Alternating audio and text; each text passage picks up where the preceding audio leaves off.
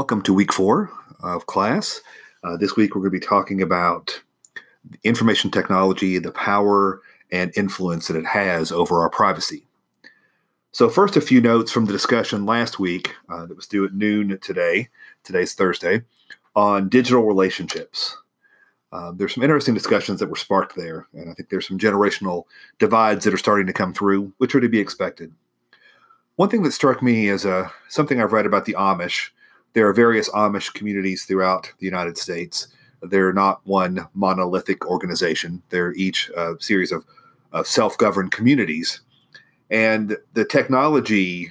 I, I think the the uh, the general impression is that the Amish don't do electricity, they don't do phones, they don't do whatever and um, that's not exactly a, an accurate picture.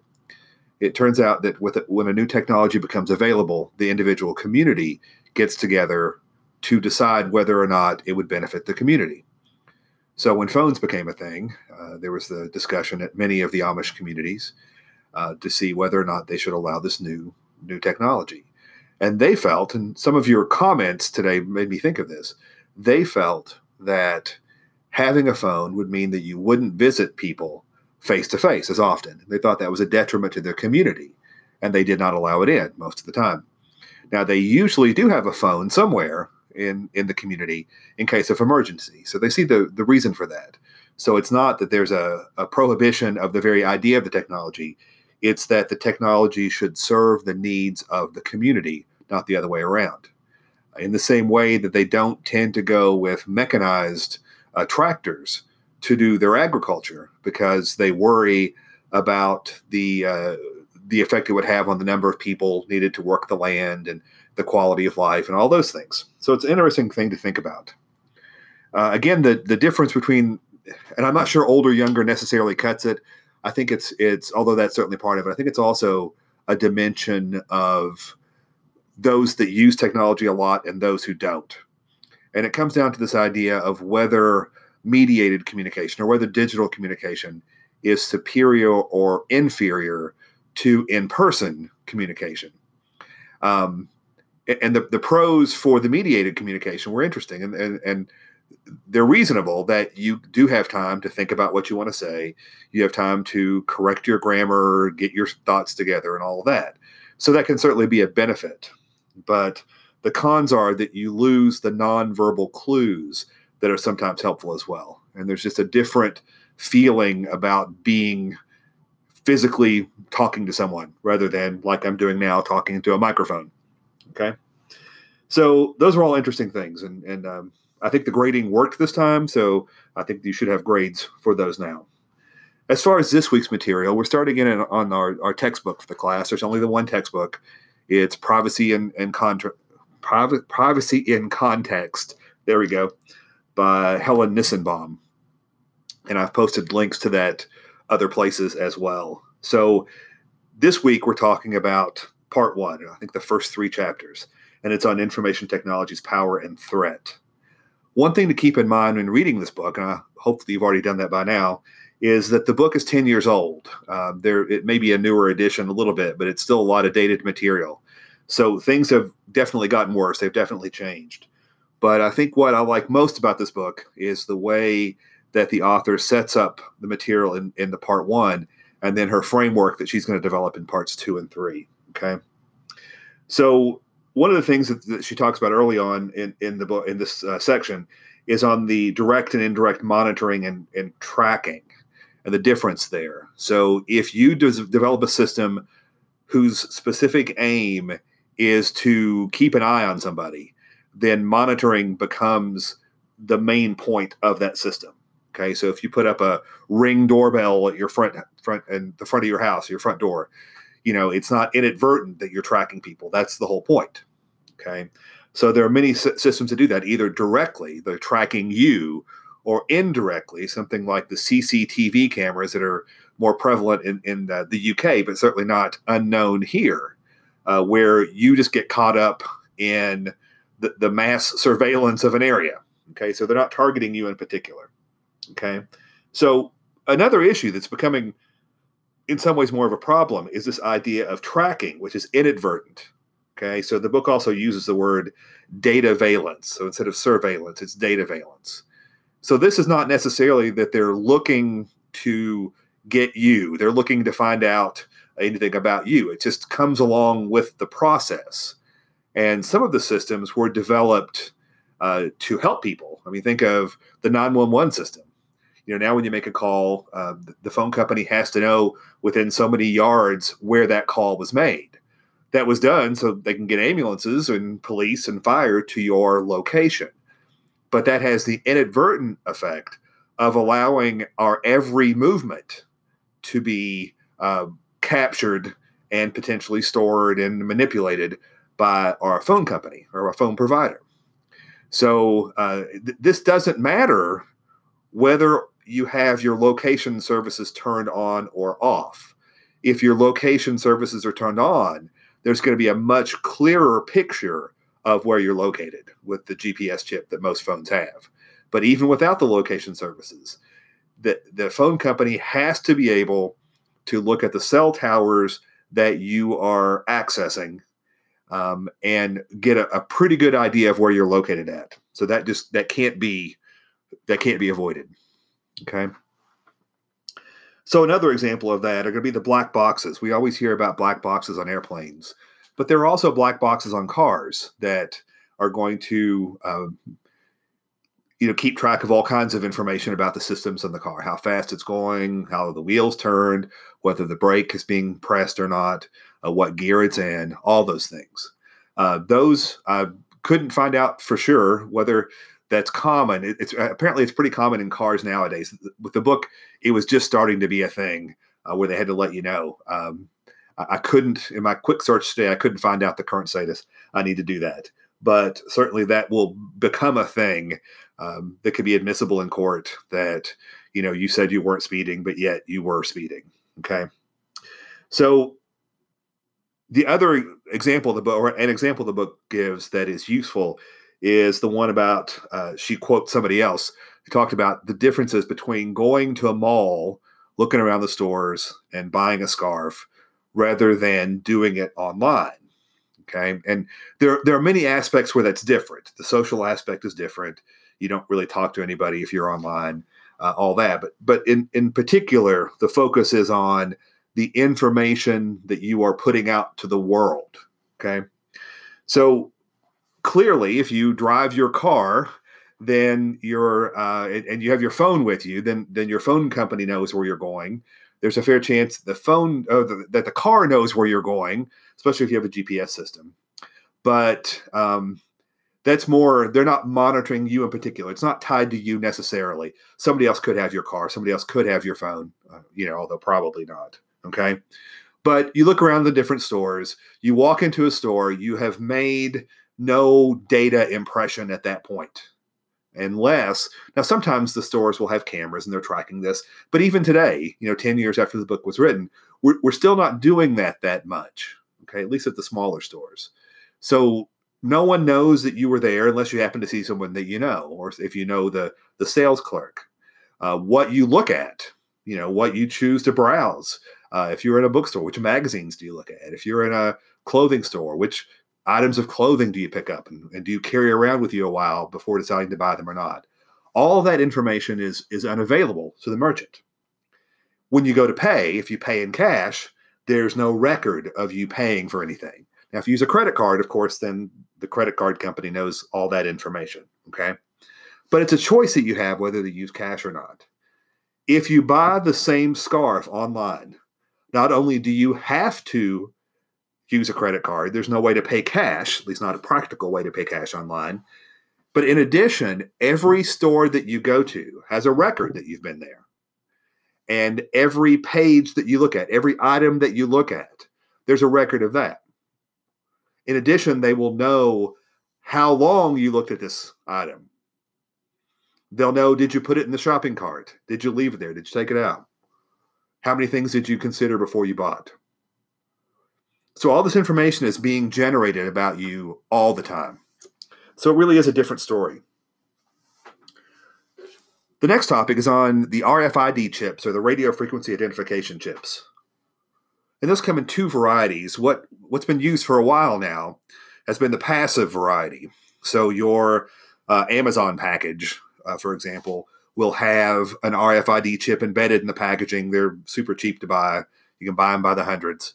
And then as the box passes by a scanner, the scanner will pick up that it's there. So if you look to track your package, it'll say last scanned at whatever.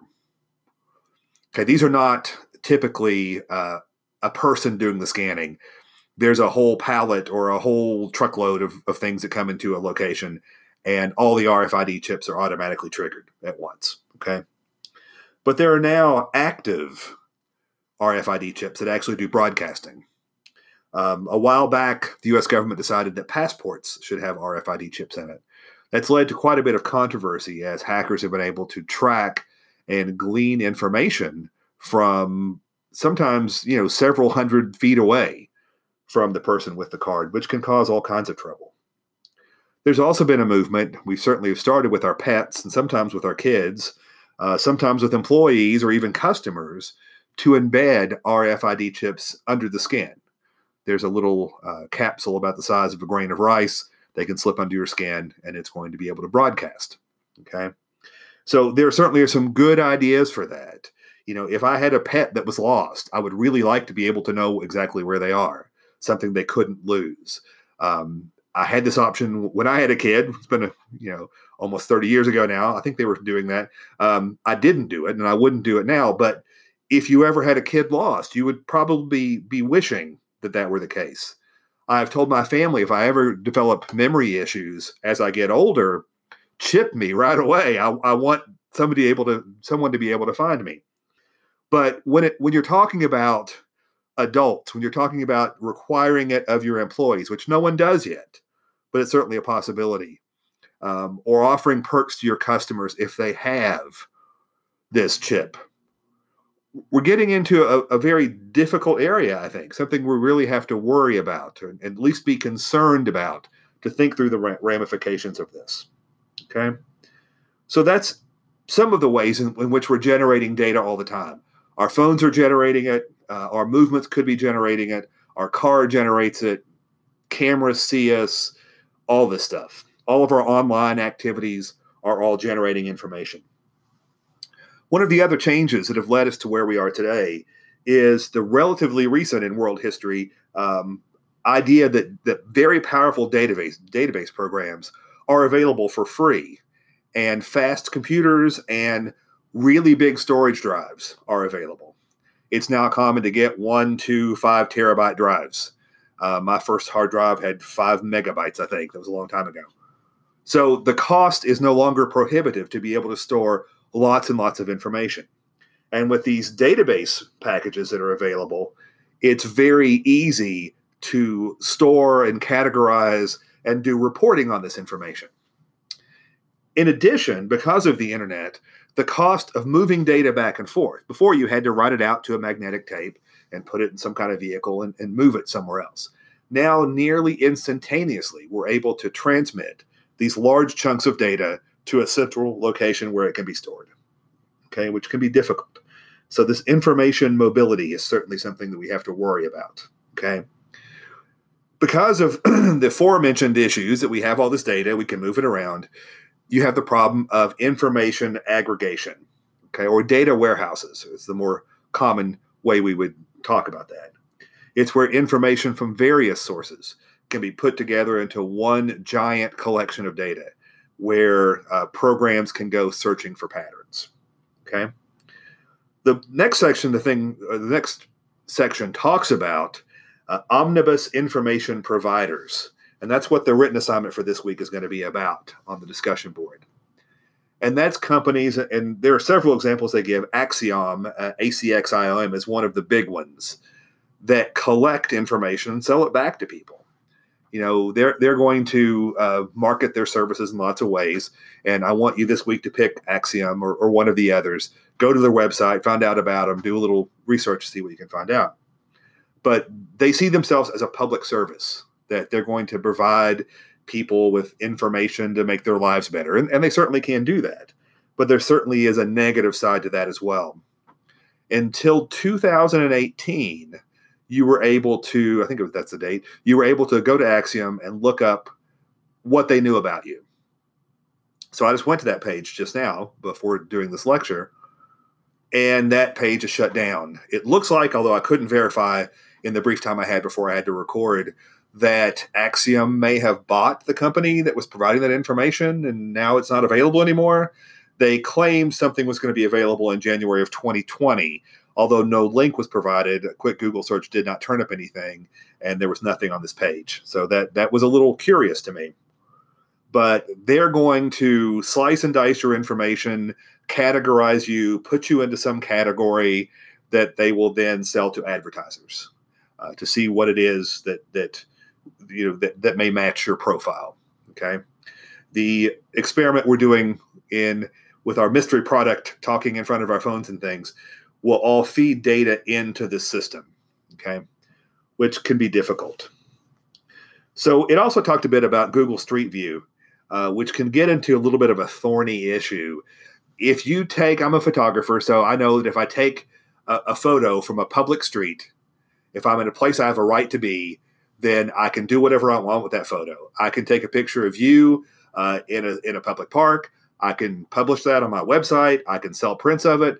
I can take pictures of your kids and publish them. I would not do that because parents can get pretty weird about it. I don't need a release unless I'm using that photography for an ad purpose, but for a fine art or for uh, any other kind of use, you're covered. So Google's argued they have the right to drive down the street, taking pictures, put them online. Okay. And the pictures themselves are not the problem. The problem is the aggregation of all the pictures to where you can virtually drive down a street. And I love Google Street View. I think it's a great thing. But there are lots of things that have come up. There was a picture of a guy coming out of a strip club. He didn't want people to know that every time they walked down that street virtually. Uh, there have been license plates that are on there. There have been, you know, crimes being committed, all, all kinds of, of information, uh, pictures of people's kids. Okay since the book was written, there have been some changes. Faces tend to be blurred out most of the time. I think they're blowing out license plates and things like that. So there is some progress. But again, Google Maps, if I'm going to go to a new city, I use it all the time. It's a great service. But there's also a privacy risk. Okay. And then it talks about public records. Public records have always been available. You can always get someone's criminal record. You can always get someone's, um, you know, whatever public stuff you have, tax bills, all that's available. But in the past, you had to go to the county where the information was happening, uh, or the, where the information was stored, and you had to, uh, you know, fill out a request, get the information. It was very time consuming, and could be costly depending on where you were. So that was a built-in barrier for frivolous uses. But now there's no such barrier. If I decided I wanted to find out who in Johnson City lives in a house that costs between $100 and $200,000. It's trivial to find that out. I could then target those folks with ads. Okay, so it's a difficult problem. Public records are public for a reason. You know, someone needs to be able, if I'm looking to buy a house, I need to be able to find out what the the tax value has been. I need to find out if I'm going to hire someone what what their criminal record is. But when you make it so easy to get to the information, it allows for misuse. And we haven't figured out yet, again, 10 years later from when the book was written, we haven't figured out how to provide the right level of protection there. Okay. It gets back to the problem of, well, you know, cameras everywhere. If we had cameras everywhere and everybody was chipped, we would have no missing people. We would have a whole lot less crime because we would know who was in the location where the crime occurred, and that's it. You know, and that's true. Uh, but we don't want to deal with the negatives of that so we're against it. And sometimes people will say, well, let's do that to the criminals. But I think I've said it in this class before. Someone is not a criminal until they commit a crime. So we can't in advance determine who's a criminal and who's a not who's not. So you either have to chip everybody, observe everybody, or or use it much more judiciously. So that's where things get a little bit sticky. The last section of the of this uh, of this section of the book talks about social networks, and there's certainly more to come. We've already talked more about a lot of that information. Um, it's it's funny when you look at the list; it includes MySpace and Friendster, which are, are no longer around.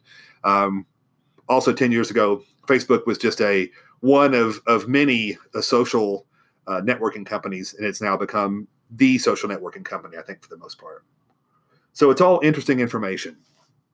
So this first section sets up the technology, how the information is collected, how it's gathered, how it's stored, how it's sliced and diced. Okay. And we're going to move into the next two sections to talk about what's being done with it and, and what's what's some kind of a framework that we can develop for thinking about the legal impl- Im- implications of how to protect our privacy. Okay. So that's it for this week. I think I'm putting a, a little musical number at the beginning of the podcast this time to see how it goes. It may not work, so don't hold me on that. But uh, anyway, if you have any questions, as always, make sure that you send me an email or give me a call.